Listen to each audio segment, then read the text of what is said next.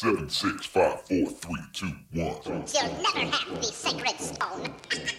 Oh, this you crazy mother.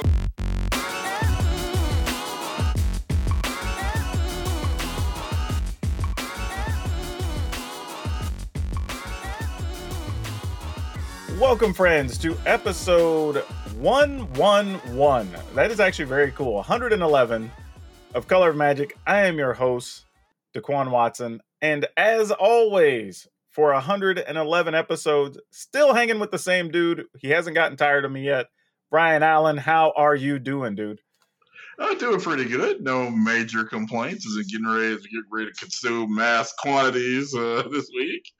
Man, you ain't lying. But but yeah, I gotta say, like Thanksgiving's a weird holiday because I remember it's for me. Thanksgiving and and Columbus Day both felt weird as a kid. Like as I learned about them, Yeah. I remember trying to ask adults, like, we're celebrating a thing where we were nice to people, but then shortly after, we just killed them and stole their things.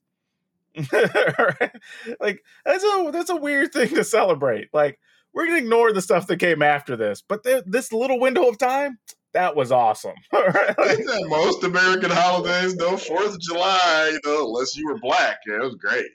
Oh yeah, Well, we were talking about Columbus Day too on the stream the other day. I said Columbus literally did everything wrong, right? Like he he decided yeah. I'm going to travel this way to get to Asia or whatever on the other side, which wasn't possible. Like, got off course, landed in a spot that wasn't where he even thought he was, and was like, we're just going to call this this.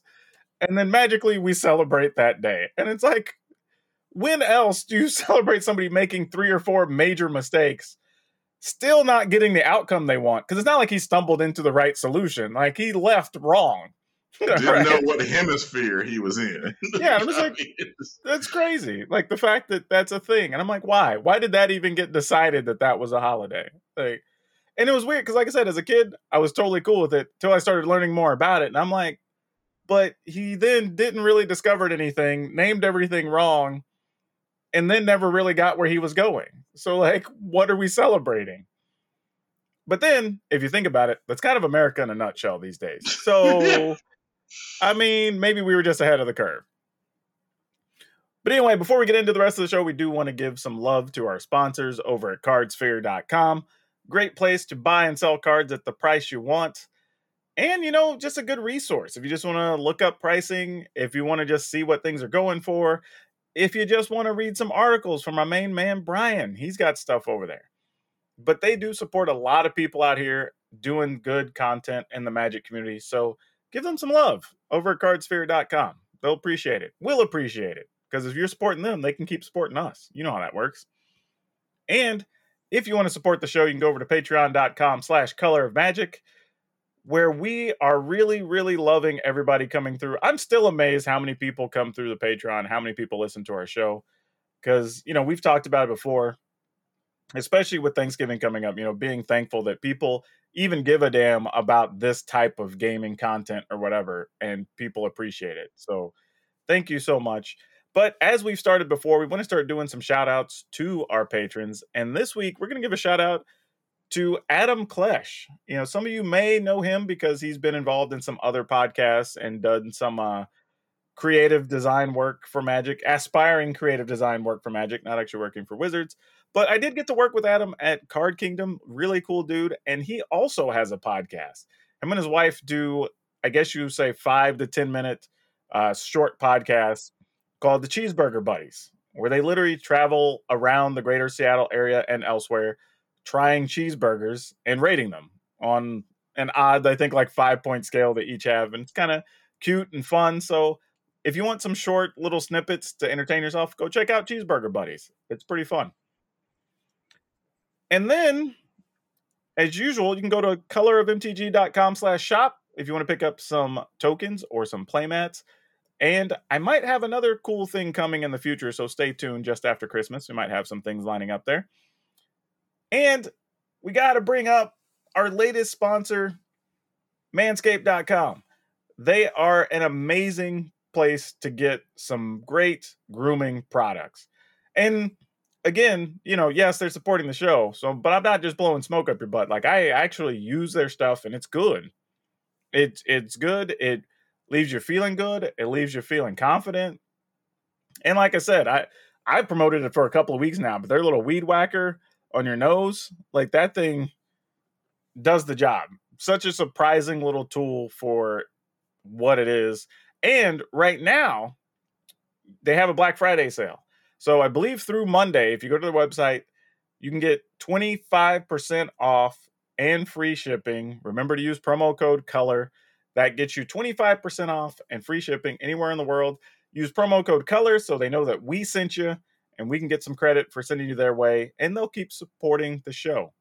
So yeah, if you need some stuff, if you want to get like we were talking about last week, you know, fix up the perfect package for your perfect package, go check them out over at manscaped.com. Remember to use promo code color and get 25% off everything on the site and free shipping no matter where you are in the world.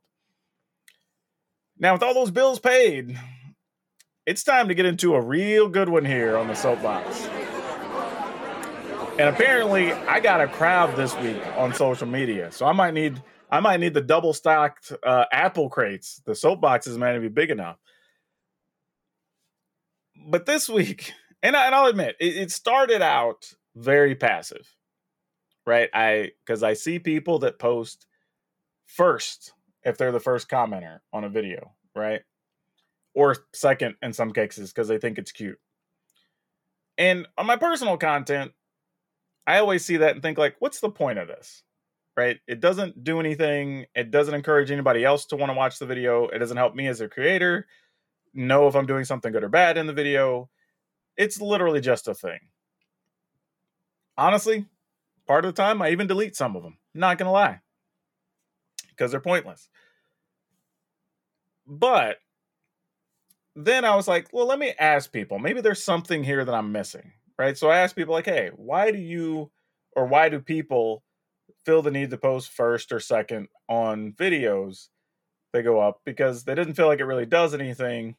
And generally, they don't contribute to discussion. So I'd rather just delete them. Partly because even when I go to read comments or something, like I hate scrolling past silly stuff like that. That's just me personally. Again, I'm okay being on an island here, being somebody who just doesn't care for it, and it's just a fun internet meme.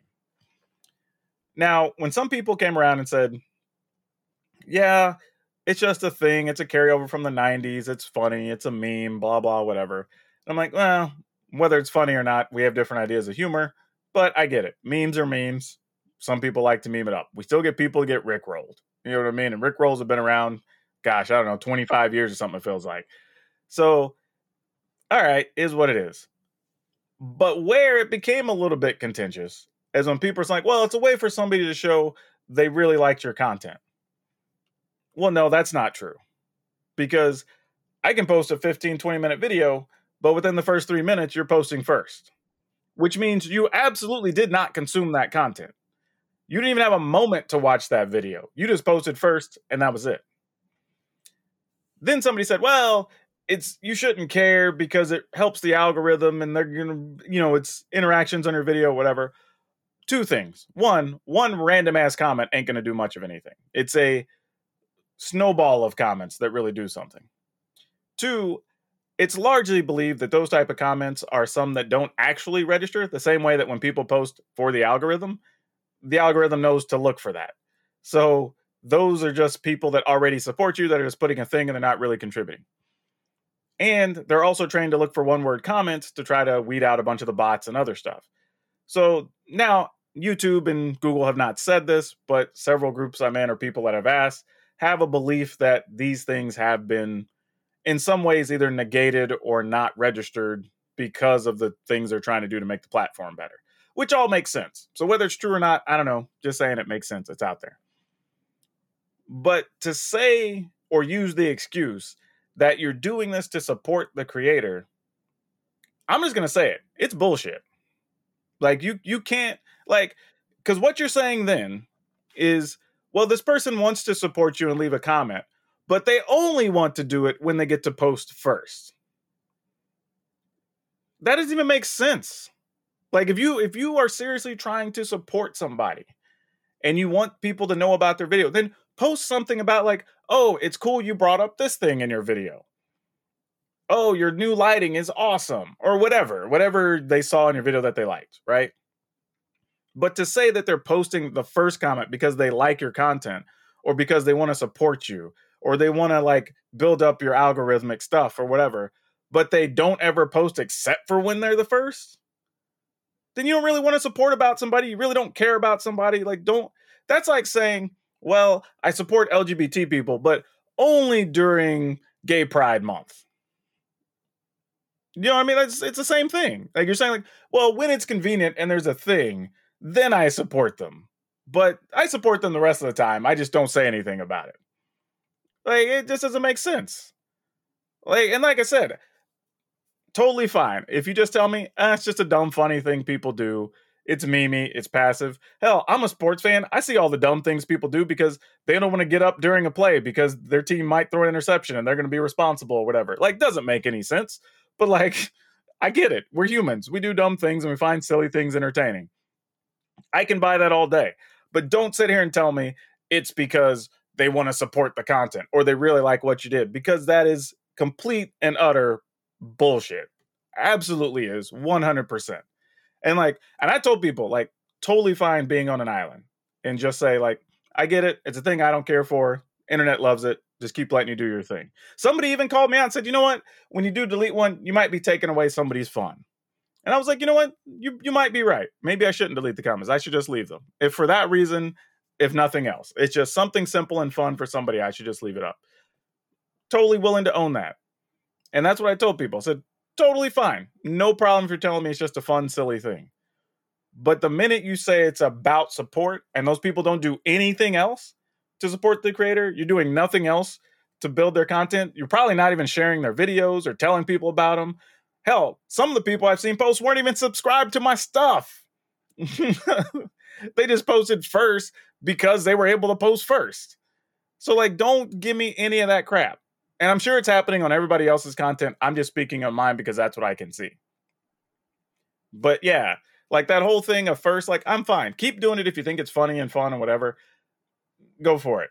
But don't put the pretense on it, the fake pretense on it that, well, I'm going to post first because this supports the creator. Okay, cool. Then the next time you can't post first, go post something else on their videos. The next time somebody else has already posted first and you didn't get to, go share their video. Go tell people about them. Retweet some good stuff they're putting out there to help them make some ad dollars or whatever from their their sponsors. Like that's how you can support somebody. Okay. Got that I'm like, good thing it's cool up here in the Northwest. I ain't breaking a hmm. sweat or nothing. Like, all right. But I'm gonna step down because Brian, you actually have a pretty interesting one by comparison. So I'm gonna I'm gonna hand this off to you because I'm sure I got some people heated a second ago, and yours give people a chance to cool down. Yeah, apparently two actors have either left or been dismissed from uh, ABC's long-running soap opera General Hospital because they don't want to get the vaccine. Which is somebody you know that is constantly looking for acting jobs. Just blows my mind that somebody's willing to throw away an acting job. In the case of uh, Steve Burton, a job he's had and a character he has played for three decades rather than get the COVID vaccine.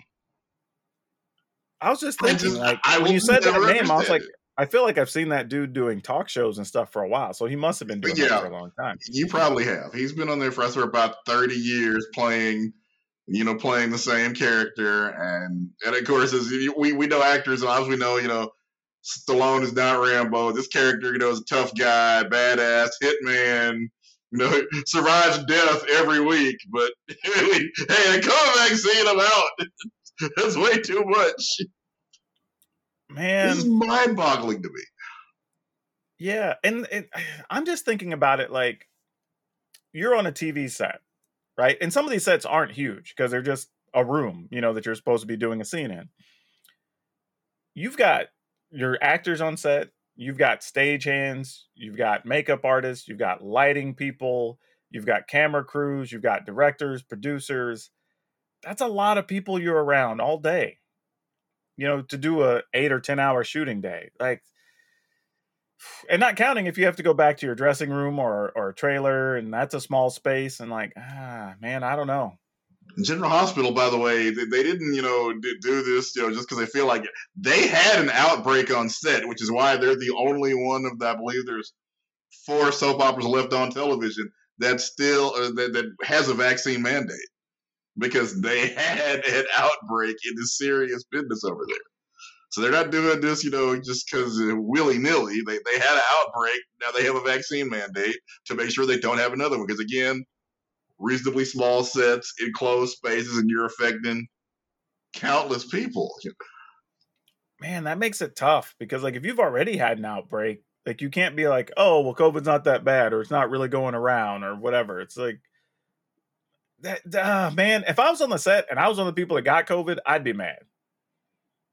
Like because that person's basically saying like, well, I know you got COVID, but it, it probably wasn't a thing. You know what I mean? Like, you, man, I, I, ugh, yeah. And just you know, I, I, I just I will likely never be fortunate enough to have a through at this point, if I have a three decade acting gig, I'll be hundred by the time I finish it. But it blows my mind. I, I'm going to assume they both saved up their money. I'm hoping that's the case, or or maybe they're angling for a job on Fox News. You know, that may be a thing also. Man, that's oof. I don't know. I that would make uh, even even if they stayed, that would make for just a bad working environment. Yeah. Like, uh, yeah, that's one where you almost have to go at that point. Like, ugh, ugh. Just unbelievable to me that again, I'm assuming they saved their money, feel like they don't need that particular acting gig anymore if they got to get the vaccine.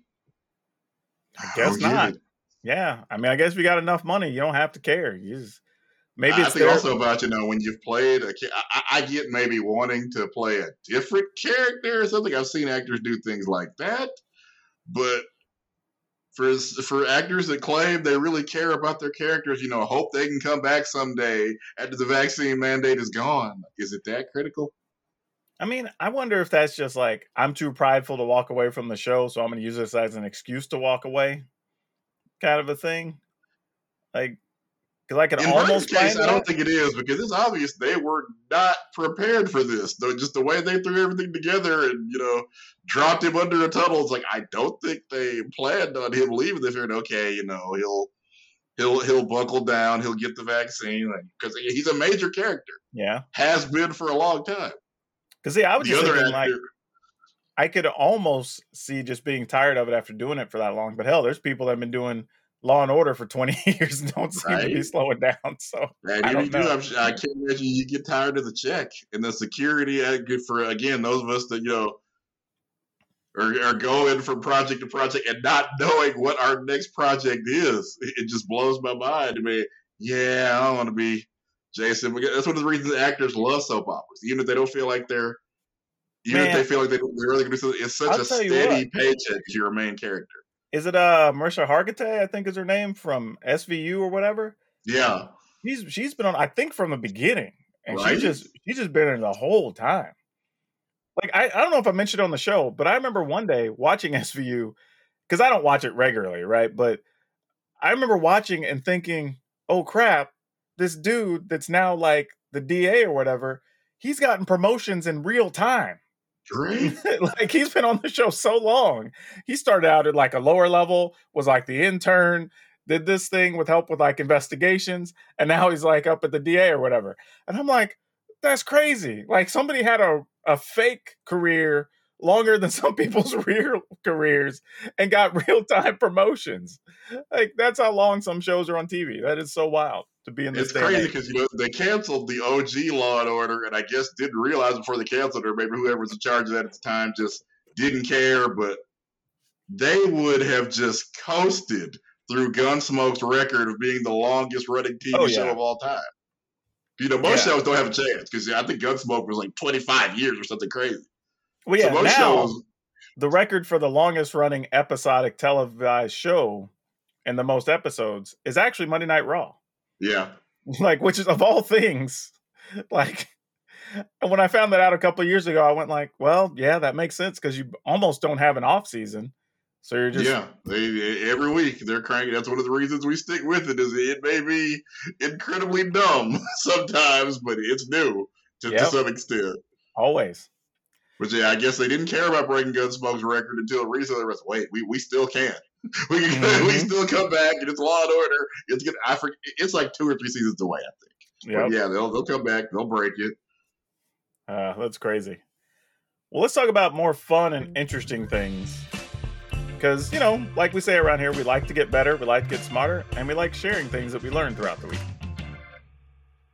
So, what you got, Brian? All right. Apparently, they found, uh, you know, one of the main things they learned while they dig up dinosaur fossils a dinosaur skeleton from over 300 million years ago got a form of bone cancer. So, yes, cancer for all dinosaurs, by the way, do get cancer. And I mean, cancer has been around for more than 300 million years. So, everybody thinking that we cooked it up in a lab somewhere. No, it's been around for since you know BC. Man, that's like cancer's the OG. Then, like, I mean, cancer's looking around at like syphilis, going, "Nah, listen here, young blood. Let me tell you how right. it's done." Taking out T Rexes.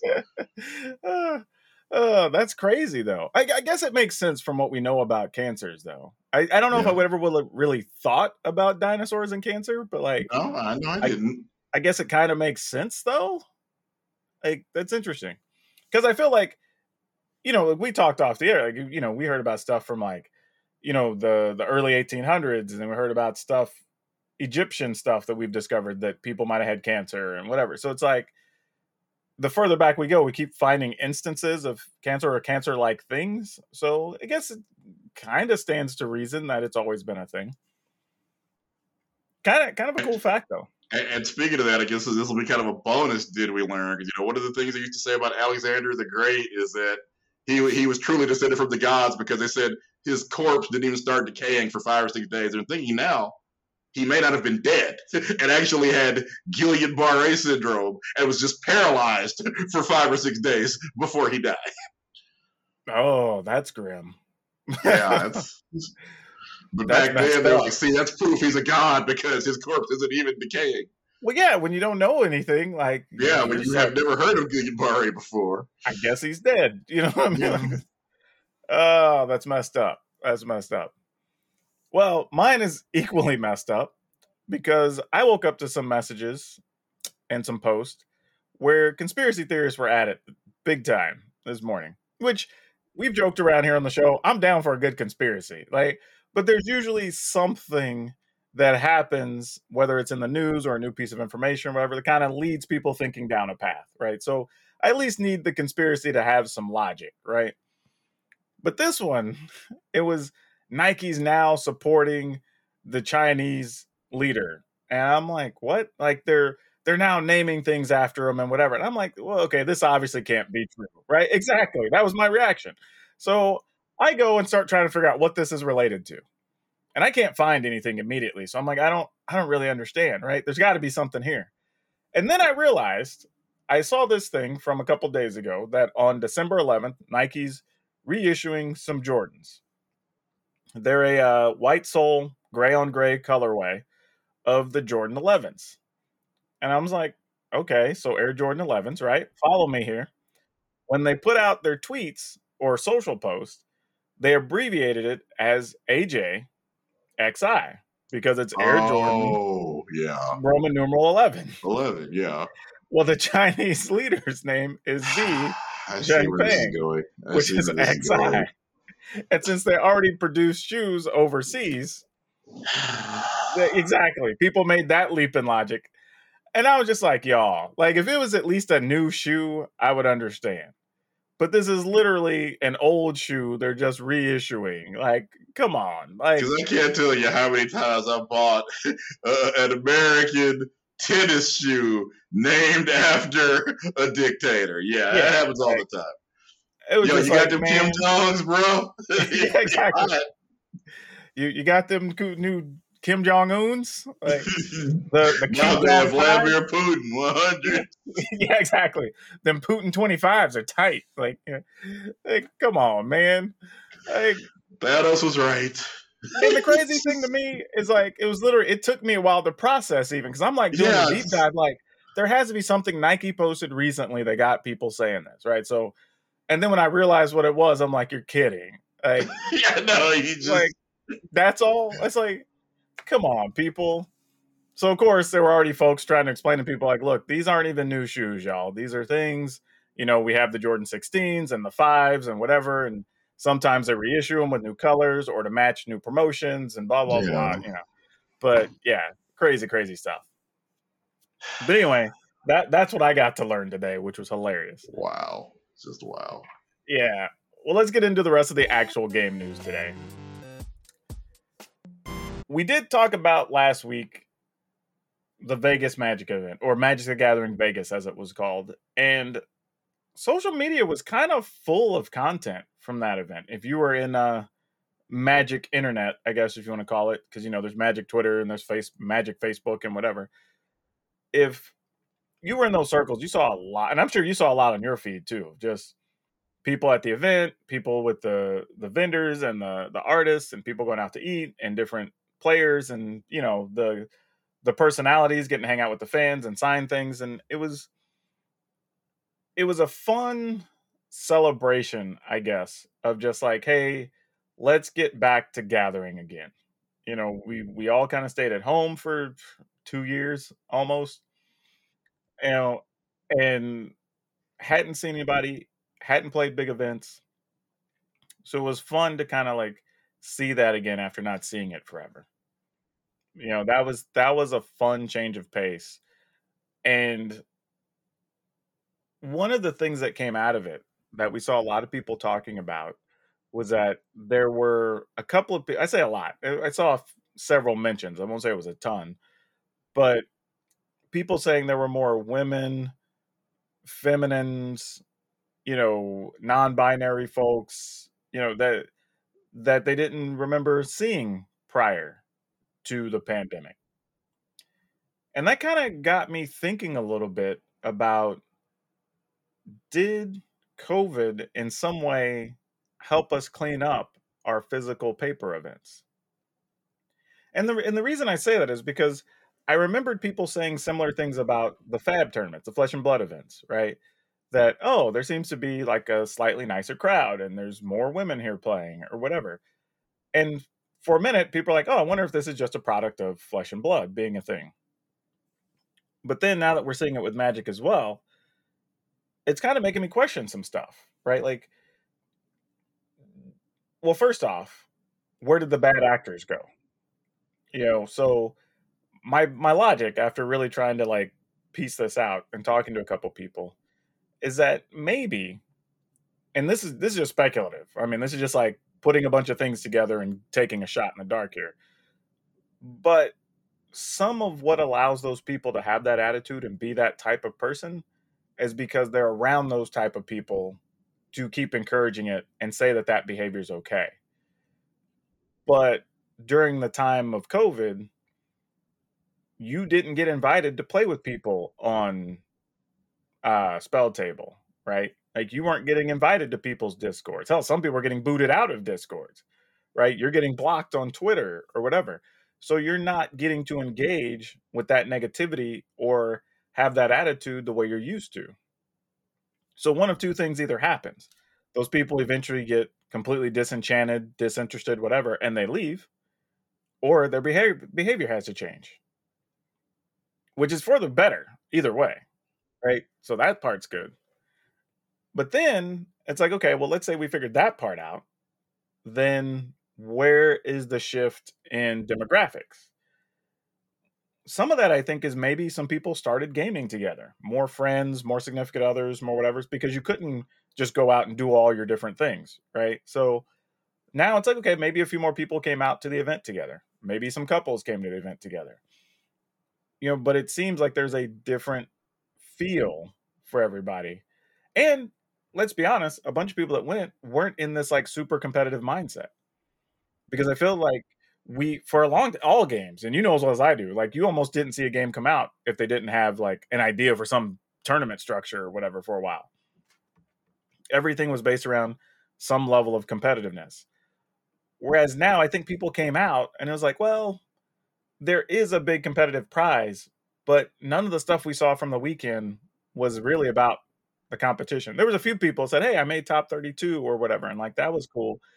but it wasn't like people giving constant running updates or giving all the winning stats on different decks or you know this is the breakdown of the field and all this stuff because that used to be all we got out of tournaments this time it was like oh hey i finally got to hang out with so and so or hey i'm hanging out with these people from my discord or i got to meet the professor or cgb's over here doing a thing or you know this group is hanging out together for the first time and however long right that's really what the event was more than oh this person won the money hell to be honest i can't even tell you who won the two events on the weekend I, I i'm sure i could go look them up but like normally at the end of a big event like that, that's usually one of the first things you see posted that registers because you don't see all that other stuff. Like I don't know, but do you know who won either of the events? I don't. that's what I'm saying. Like I, I probably should know, you know, and I will go eventually look up the stuff because I've been interested in building a new modern deck and all that stuff. But it was cool seeing such a change of pace, and I don't know if the focus. And, and again, this comes back to all these conversations we talked about, right? Where people say, well, why does Wizards not want to spend more money paying for the pro league and all this stuff? And it's like, look, you know, like, look how positive this was. And now don't get me wrong, all of this happened because there was a competitive event occurring, right? There was a draw for people to come to, and it brought people in the same space. But that was just like the centerpiece and there was all these things happening in the orbit around it that were entertaining. It didn't have to be just about the main thing. Because it almost used to be the main event and then you'd have all the stuff kind of below it. Right? This time it felt more like the main event and everything else was around it. And I think that's a little bit of a different perspective. But I don't know, what were your takeaways from all this, man? I, I mean, I didn't. I also didn't hear a whole lot about it. Of course, I wasn't on you know Magic Twitter a lot over the weekend with everything going on. So. Yeah, it's. I'd be interested to see how long it lasts. I think is the thing for me. Is like, was this a one-off thing because we hadn't engaged in a while? Because everybody finally got to come out, meet people they've been putting off meeting or hoping to meet because you know they hadn't run into them in a while. Everybody's on their best behavior because we're all making new introductions or reintroducing ourselves to people. But, you know, let's say when we do this again for the third time, the fourth time, maybe that fourth time isn't until April, May, June next year. But could be, you know, let's say that's the case.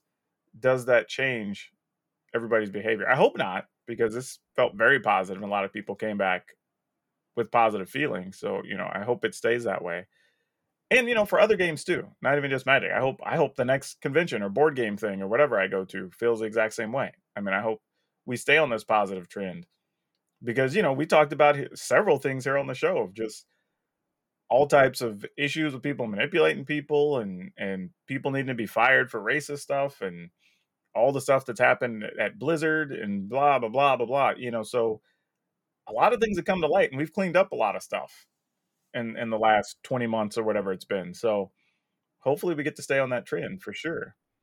I will say though, it wasn't all sunshine and rainbows. We did see a couple of people post on Twitter over the last uh, probably about the last 48 hours as of the recording saying, you know, they had positive COVID tests coming back from Vegas. Uh, a couple of them, I want to say Jeremy Noel, maybe I think was one. He does some stuff over with Star City. Uh, and this isn't to say that like he was being irresponsible and just he's he's one of the people that posted, you know. Um, and there were a couple of others, but the thing for me, I think, and I'm not saying any of these people who got it were irresponsible or that they were one of the people doing it. Yeah, because we can't even prove they got it there. Yeah, mean, exactly. Just... They they could have got it from uh, anywhere, you know, in the airport. They could have got it from somebody before they left home. It, it could have been any anything. So I'm not putting this judgment on any of the people. But just from a behavioral standpoint, because I did see some pictures from different folks where at the event, credit to Star City. I mean, that's sorry, to Channel Fireball, because they were running the event. And it looked like whoever was in charge of checking for masks, vaccines, whatever, everybody did their part. Nobody had any issues. I mean, every picture, everyone was masked up, even the cosplayers, like everybody. Like no issues. The thing though is an event you attend can be as safe as you want it to be. But if the people are immediately going to leave that event and go do something that's very unsafe, then you're compromising the quality of the event. You know, like let's say you went to play Magic Vegas, and then at the end of the night, you're like, cool, we're gonna go hang out in the casino and play craps or whatever with a bunch of people around a craps table with no mask on. Well, now you're shoulder to shoulder around a bunch of strangers for the next, I don't know, let's call it two hours, just playing on the craps table, and you don't know their vaccination status. Right? You don't know if they've had COVID or not. Hell, you don't know if they have COVID right now.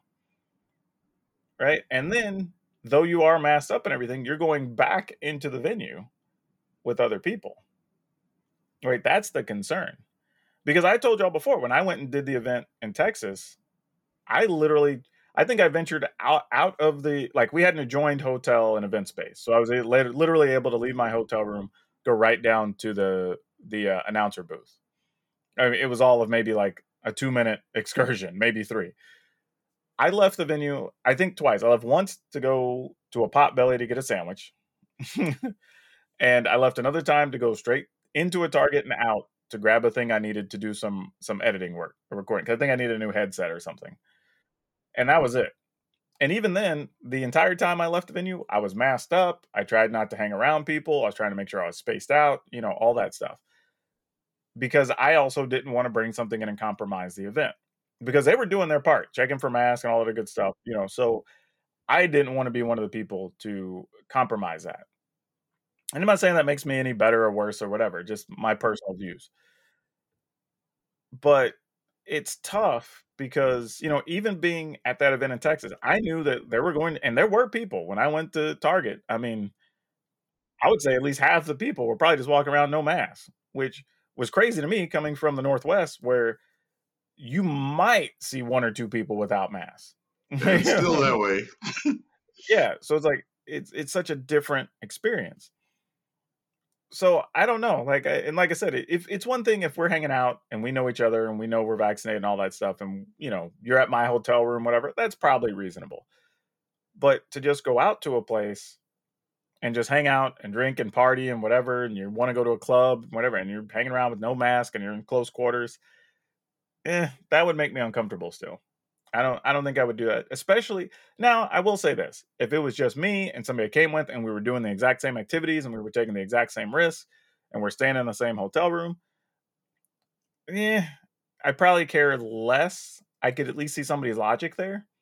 But if I'm doing a thing where I have to go back and be around a bunch of other people or whatever, now it becomes a different experience for me. You know, because I don't know about you, I do the same thing even when I'm driving. Like I might drive a little bit faster, take corners a little bit when I'm by myself, but when I got people in the car, mm whole different experience. Like because now I'm responsible for a whole lot of other bodies in this car, right?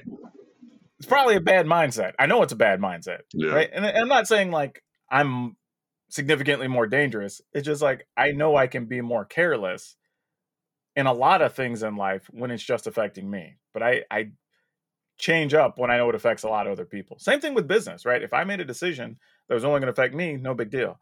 But it was going to affect the whole shop and my employees and everything else. I thought a little longer and a little different about the decision. You know, so to me, the same thing kind of applies here. But I don't know, man. We talked about this last couple of weeks. Where are you at as far as like when you go and venture into the world or into an event? You know, or taking your family or whatever, because you've got even a different perspective than I have, because you've still got the kids at home and everything else that, that I don't necessarily have. So, how does this stuff all affect you when you start thinking about events? I mean, we're really not going to any events for the most part. We go see ball ball, that's about the extent of it. We might now. Tish and I went to a restaurant for my birthday. That's about the. Uh, that's about as outside. And of course, we also go get groceries, and that's that's about it. Well, you know, I want to ask you because, like, again, I, I don't have kids, but like, how are they holding up with?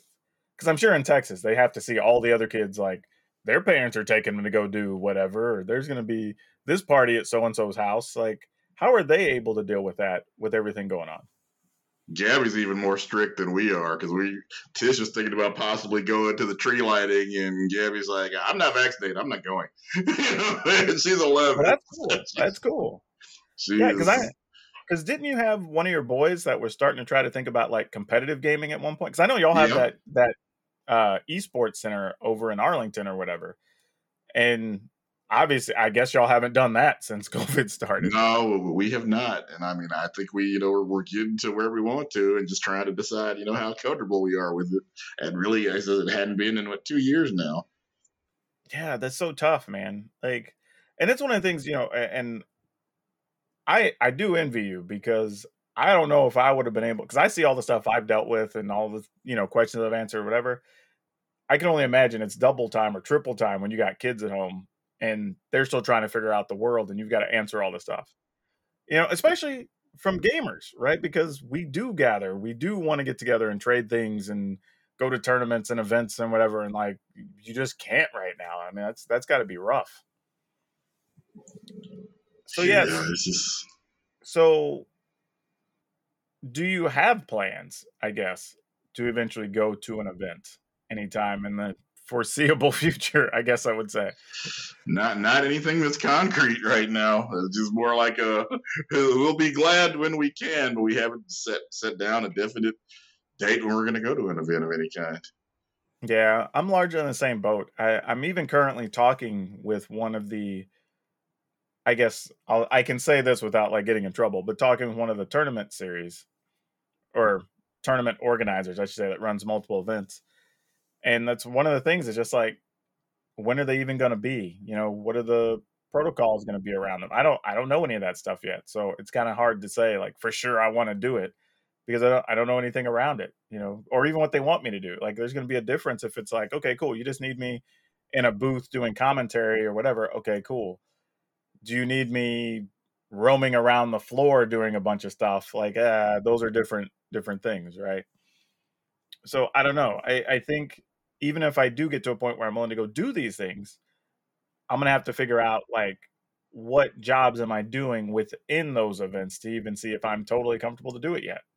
Until I get, like we talked about last week, get my emotional and mental states back together on wanting to do these events. But I mean, don't get me wrong. Like people said, do you have FOMO from not being at the events or not? Like, eh, to some extent, I'm sure I have a little bit, but I'm also one that like I don't really regret too many decisions. So I'm just kind of like, eh, if it was right for me not to go, it was right for me not to go, and then I just spend my time doing something else. But you know, I do feel like I missed opportunities. You know, I for sure didn't get as much content or other stuff that I could have gotten by being there. Made some connections by being there, which would have been nice. So that's a little bit disappointing. But, you know, at the end of the day, I'm just happy it went well. We've seen very few cases reported, which is nice. A bunch of people are coming back saying, hey, I followed up, I tested, I was negative, you know, all that. So that's that's really good. Uh, it it does go to show that at least if you take all the precautions, making sure people are vaccinated or have a negative COVID test, everybody's wearing masks, you're spacing stuff out, you have sanitizer available, it does make a difference. You know, because from the pictures, I, if I were guessing, I don't know what the final total was, but it looked like there was a couple thousand people there. And to have virtually none, I mean, there was a handful, but so far, virtually no cases reported from the event, no outbreak or anything is is pretty nice. So it says that these steps do work, whether people want to admit it or not, whether people feel inconvenienced by it or not. Like we have proof that doing these things results in almost no cases. You know, same thing with the event the Hunter Burton we did. You know, everybody's on top of it. Everybody's wearing masks. We tried, we reduced the attendance for the event, all that stuff, and it made a difference, right? So, whether you believe in COVID or not, or whether you believe in vaccines or not, or whatever, like you, you can't reasonably deny that these steps work. Because even think about this: the fact that at Magic Vegas you had that many people hanging out, doing all this stuff, you know, people that hadn't seen each other in forever, probably hugging or whatever and doing all that. And even with some people coming down with COVID or having had COVID at the event, we didn't have an outbreak. You know, there's a reason for that, right? Like you can say what you want, but precautions work. So yeah, hopefully, you know, we'll we'll keep the report, reports positive, and the next event I go just as well. Now, one of the things I do want to mention, and this is way more fun of a topic, is that one Mr. Beast, which we've talked about before. It's hard if you're involved in internet YouTube stuff, it's hard to not mention or at least see Mr. Beast at some point. The dude, by the way, now is already up to 70 million subscribers, uh, which is such a phenomenally big number. But Mr. Beast just released a video on Wednesday that cost him over $2 million. And he recreated all the games of Squid Game and invited 456 participants to be in the Squid Game to compete for $456,000. And not only that, like a bunch of people got out early, got like $2,000. I think the second place winner got like $10,000. Somewhere in the middle, he did a thing that if you just wanted to leave to eliminate yourself, you got like $4,000. Like, so he gave away a ton of extra money on top of it. Right. But this dude, he is doing stuff like, here's the thing I've never, I haven't even watched Squid Game. So, you know, feel free to vilify me for that one. But I've seen enough clips and, you know, I've seen pictures and whatever. And dude, I mean, he had people dressed in the, the jumpsuits or whatever, like with their numbers on them. He and to replicate people getting shot, he had them wear these uh, like you do in the movies. You have the little body pack, so whenever you get shot, a little pop goes off on their gut or whatever.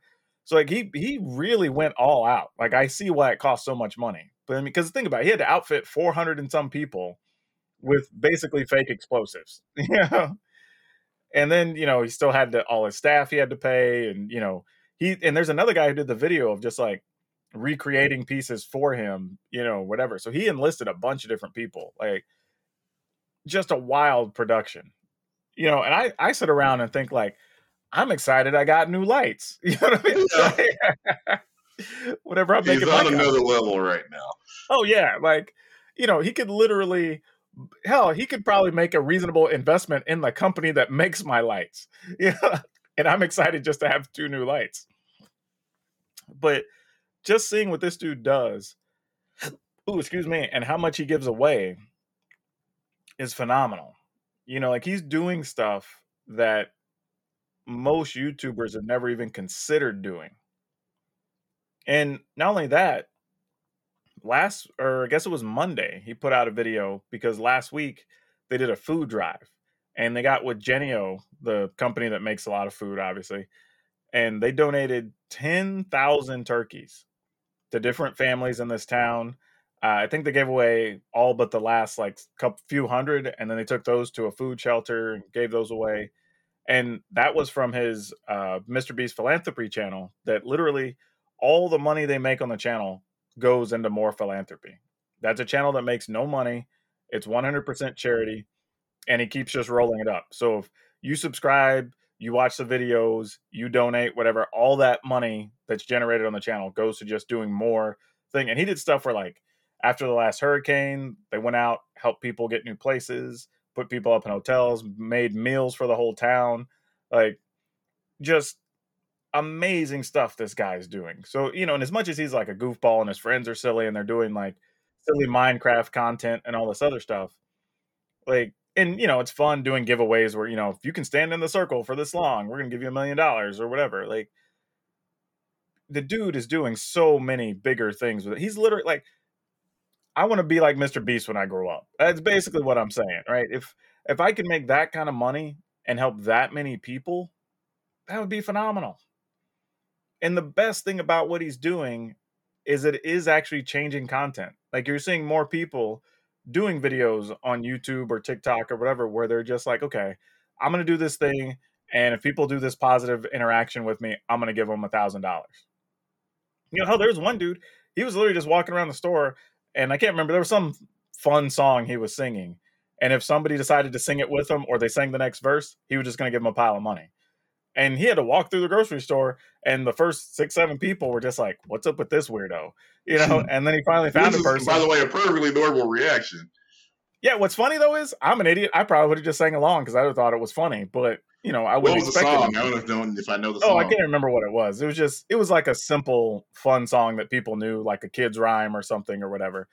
But it's cool seeing people do more of that content. You know, that not everything has to be so serious and upsetting and stressful and whatever. Like you can do a lot of fun stuff and still get paid and still get the reactions and still grow your channel. Because we've talked about it before, man. Like how much how many creators you seen that are just negative all the time? You know, how many reporters have you seen that only want to talk about the negative stories? or how many people do watch that game and are constantly upset and insulting their opponents and blah blah blah. It's like uh, not everything has to be that way, man. So I don't know. Have you ever watched any of Mr. Beast stuff? Yeah, he's he's crushing it. Yeah, his whole production's on a different level, man. It because really you know, is. you said as you said, you know, there's so much negative content before you wouldn't have had any example that positive content could succeed because I've worked for a number of places where we're just gonna do positive news and it shuts down because nobody reads it or watches it. So this is kind of he's doing a revolution, really. That's that is a good point. I mean, before I guess I guess you had small examples, but nobody that had been really successful. Yeah, nobody you know? nobody this successful certainly. Yeah, you're right. I, I worked for a number of newspapers where hey, we're just gonna do it's gonna be all happy stories, and that project lasts somewhere six months, maybe a year if you had a whole lot of seed investment, but almost every place I've worked where it was just positive news for one reason or another ended up shutting down. The people are like, "Hey, the mayor's got a mistress." Yeah, those places stay in business because just everyone wants to know about that. Or yeah, say everybody, but a lot true. of enough people where it stays in business want to know about that. Because I was thinking, even like the family content and family related stuff, they always try to end up playing it into the family drama, other than just letting it be the positive stories. So yeah, I guess at the top level, there weren't many that. I mean, well, look at your news networks now. We got you know Fox, CNN, MSNBC. There's there's nobody really just doing. Hey, you know, somebody somebody discovered a puppy today. oh, dude, I I was upset yesterday because we're still doing that story about the dude who ran over five people in the parade or whatever. Right? That's been two and a half days worth of news when there's no new facts. It's literally we know who the guy was. He's already been arrested. We know who he hit. We we know the people that were injured. We know the body counts. We know how many people are in the hospital. We hell, we know the make and model of the vehicle. We know the path he took to get there. But we will talk about that for two and a half days instead of saying like. And if if numbers show that you don't want to talk about it, they'll stop. But the numbers show that people want to talk. Yeah. So I mean, it's cool having people out here doing this type of content and doing just really fun, big stuff. And I love that he's still doing, you know, the Squid Game thing. That's yeah. just like, I want to do something big and crazy and give money away or whatever because I can. And then utilizing that and the popularity from that stuff to say, yeah, but there's these serious issues you need to pay attention to. You know, we're going to go give food to people that aren't going to have it for Thanksgiving. We're going to go give laptops to these underprivileged schools so these kids can learn and have the same advantages, right? We're going to help these people after these hurricanes so they don't have to be without a home you know, it, it's so cool to see that because you always hope that there are going to be people to do that, mm-hmm. but it's cool to see somebody actually take that initiative. So, and as you said, we're seeing that spread to other content creators. So, hey, maybe, maybe someday it hits television. Hope so, man. That would be awesome. But yeah, maybe one day we'll be in the position to do it. I don't know. Even on a small scale, I'd be happy. but uh, let's talk about a little stuff here in the dinner table. And this comes because I had someone ask me a question, and this is back about the the Vegas events this past weekend. That they said, like, do you think there's a reason that there were fewer of the black content creators in a lot of these photos? And or a reason that a lot of the black players were not necessarily in an attendance at Magic Vegas. And I really didn't have a great explanation, you know, other than like I okay, first off, let me say I don't think I don't have the vibe or the feel that anybody was excluding anyone. You know, I don't think that was the issue. Hell, I had several people that even up until two days before were like, hey, if you still change your mind, you can come stay in my Airbnb with me or whatever, you know. So people were inviting me out, right? It, it just I made the decision not to go it, even for me, it wasn't even like a money thing. I had the money for the plane ticket. Obviously, I would have had a free room, you know, whatever. But I don't know. Like most, I feel like several of the black creators I spoke to just made the decision to not go. And I don't know, and I, I don't know about you, Brian. Like for me, it was more of a, again, I think more of an emotional health concern. I will say because I think mentally I'm in a pretty good place where I know the odds are pretty low, whatever. But we talked about it last week. I think emotionally, I don't think I was quite there yet. But and I'll, I'll give you a chance to speak here too. But I, for me, there is a part that I think I know enough about events and I know enough about the industry that was I also emotionally prepared to deal with the normal junk that comes with being at an event. Right? And I don't I don't think it was an like a high level. If I were like prioritizing reasons, it probably would have been like, you know, if I made a 10 list, it probably would have been 9 or 10. But I think there's still something there that when you're on the fence, you kind of go like, ah, but yeah, I don't know if I want to deal with the knuckleheads. Or I've seen all the stuff online. I don't know which of the like, I don't know the in which of the bad actors are going to show up or not, and you know whatever. Now it turns out a lot of them didn't, and that's pretty cool. So it makes it a little easier to make the decision next time. But there's also already not a lot of us. You know, that's the other thing. We've talked about that before. Like you just don't have proportionally a lot of black creators or a black a lot of black players. And you know, we you know, there's the societal thing says, you know, there's black Twitter and there's black YouTube or whatever, right? But uh, to an extent those things do exist for every minority community and people talk. And I think if several of the more known or prominent figures weren't going, then some of the other people probably also didn't go you know, because you knew, okay, well, that's a few more people that aren't going to be there, or a few more positive interactions I'm not going to get to have, or whatever. And I'm sure that affects it on some level. Now, I'm not going to say that, you know, we had a conference of black creators and we decided that, okay, well, eight of you aren't going. I guess the rest of us aren't going, right? It was nothing like that. But I just think on small levels, you know, it's a type of thing we think about, you know, and I've said that before. Like there's some tournaments I didn't go to because I kind of knew the situation you know, and if you're not sure, you kind of don't want to go in a situation where you know the odds are already going to get worse. Mm-hmm. So I'm sure that affected to some extent, but I don't know. I, will let you, Brian. Like, what is your reasoning as to why you think this was the case, or why you didn't go? I mean, I just had about 15 different projects fall into my lap, so I didn't have you. you even if I had decided I had the money, I wouldn't have had the time to go. So it just terms of uh, family and and you know professional things where it just wasn't even something I really had a chance to look at. So I and I again I didn't talk to anybody about it other than you. You know, we, as you said, where there was no conference of hey, the black delegation has decided we're not supporting this. It was just personal that I didn't have have the time to go this time. Yeah, and and that makes a lot of sense. You know, because I ended up working on things myself. And you know, maybe that's it at the end of it. I don't think there was maybe one reason for anybody that didn't go. I just think it's just when there's already not a lot of them, when any reasonable number of them do not show up, it's going to look pretty disparate. you know, like there's going to be how many. I'm tr- trying to think just off the top of my head, how many Black Magic content creators, including us, would you say there are? Man, eh, well, okay, I would say we'll say prominent people that have more than like a thousand followers on Twitter, maybe have more than like three or four thousand subscribers on YouTube uh, maybe. Uh, man, I'm gonna feel bad if I even give a hard number. Maybe, maybe like 15 ish. Maybe. I mean, there's not a lot that I would say are prominent. You know, there's a couple. That probably. I know. That sounds about right. Because you've got uh, what's his name, Joseph, over on uh, I hate your deck. You know, like they've got their thing. Anomaly, she's been doing a lot lately with like Twitter and stuff, so she's been pretty prominent. Uh, there's a couple of creators like Stacks Ramen and uh, MTG Blackhammer, whatever they've been producing videos over on YouTube. Obviously, you have like Cedric, and Cedric actually yeah. went. You know, yeah. uh, he played. He did pretty well. I think he finished top 32 in the the modern event. Um,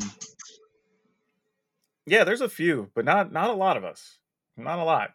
So, as you said, when there's you know probably less than a hundred, and mm. out of that, you know, less than a hundred, uh, most Definitely of them don't go. Yeah, I mean, okay, as you said, Cedric was there. Who else was there? oh, I'd have to go back and look. There, there was a yeah. few, but not many. And and that's why I tell people too. If you go do a YouTube search for like Magic the Gathering, MTG Arena, you know, whatever, like on your first I don't know, 30 videos or 50 videos. You might see two with black personalities, maybe. You know, there's just not a lot. So if a any reasonable number don't show up of that group, well, it's gonna look like almost none of them were there. I mean, there's really nothing to it. Player wise, I think it's still just percentages of the community. I don't I don't think and again, I would say most of the people I follow, most people I saw posting things or whatever, would have totally been welcoming if I was there. I don't think it's the the community directly pushing people out or anything like that. I just think it's just coincidental. You know, like you're saying, it's it's small numbers and then just combined with situations and then some people just not being there and you know, it it is what it is. Uh, but it is something that we're seeing slowly change over time. We're seeing more people getting attention. But you know, like we said before, if you see a minority creator, subscribe, follow their stuff, share their stuff, whatever. Because you have to again train the recommendation systems to understand I like seeing these people. I want to see more of this people. Oh, they didn't mind. The guys over at One More Mana, they're doing pretty well too. But you know, if you don't, you just get seeing more of the same, right? So if you want to help those communities grow and whatever, like you have to actively get involved and actively support them and actively follow them. And then you'll start getting more recommended and they become part of your normal rotation. But if you don't, they just don't. That's just kind of, and that works with everything.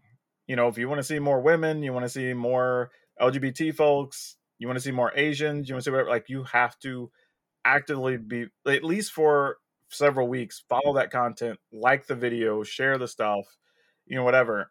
And then the systems start to recognize, like, oh, you like these people's content. Let me recommend more of these other people or this other similar content or person or whatever. And and then you get it. But if you don't, it's just not going to happen because all the recommendation systems are designed to show you more of what you already like. Like hell, all of us has gone and bought a shirt and then for the next month all the ads you're getting are like, you need a shirt? Here's a shirt for these people. Here's a shirt on sale from here. You want a long sleeve shirt? Shirts. Yeah, you want a three quarter sleeve shirt? You want like like damn, I already bought the shirt. I don't need more shirts. You know, but that like cartoon character, you just need a whole closet full of that same shirt. Yeah, exactly. But but literally, that's a good way to explain to people how the recommendation systems work, right? Like you've proven you had interest in a thing, so it's going to keep showing you more of that thing. And until you change your behaviors or you start Google searching or YouTube searching other things, it's going to keep showing you these other things. And then over time, it gradually changes. And then, you know, oh, now you need pants. Like, no, I already yep. went to Kohl's and got a pair of pants, you know, like, you know, but, but that's what it is though.